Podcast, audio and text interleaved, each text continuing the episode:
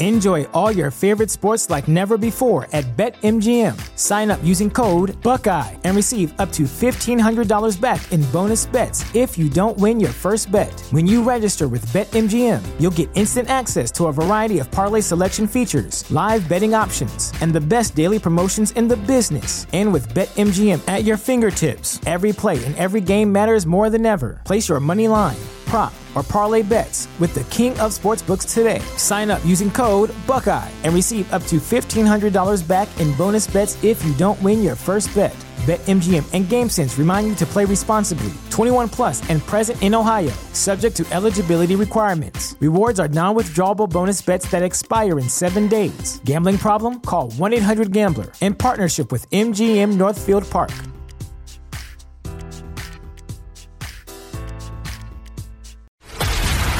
This is a News.com news flash.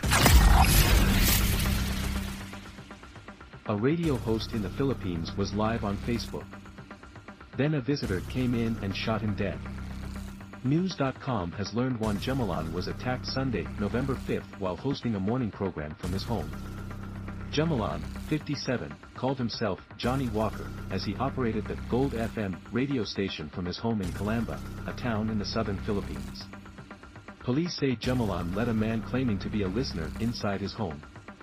A video shows Jumalon looking away from the camera. Then Jumalon was shot twice in the face as background music played, while his program streamed on Facebook Live. Jumalon was seen slumped over. He was dead on arrival at a hospital. The killer never was on camera on Facebook, even though the Free Malaysia Today website reported he wanted to make an announcement on the air. Authorities were reviewing security cameras set up inside Jumalon's home. Police say someone on a motorcycle waited outside the house to act as a getaway driver. The attacker sped away after stealing a gold necklace from Jumalon.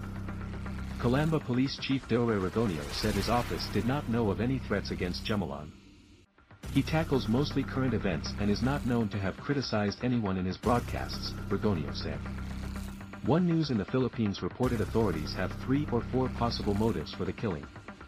It's not clear how many people witnessed the attack on Facebook Live. Jumalon's page had 2,400 followers.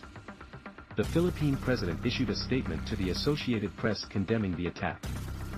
Attacks on journalists will not be tolerated in our democracy, Ferdinand Marcos Jr. said. Those who threaten the freedom of the press will face the full consequences of their actions. But journalism can be a dangerous practice in the Philippines. The Japan Times reported Jumalon is the fourth journalist to die violently since Marcos took office in June 2022. The National Union of Journalists in the Philippines now counts 199 deaths in that country since the president's father was forced from office in 1986.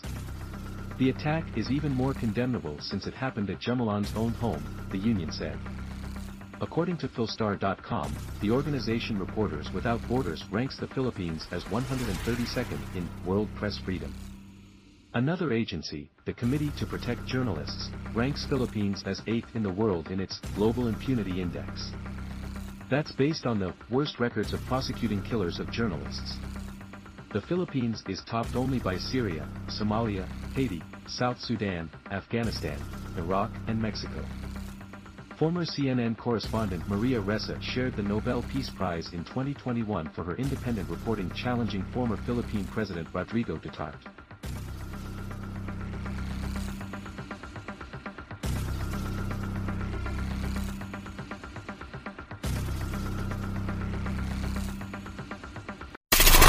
Knowledge. Knowledge. Unfiltered. Unfiltered. News.com. News.com. News.com. News.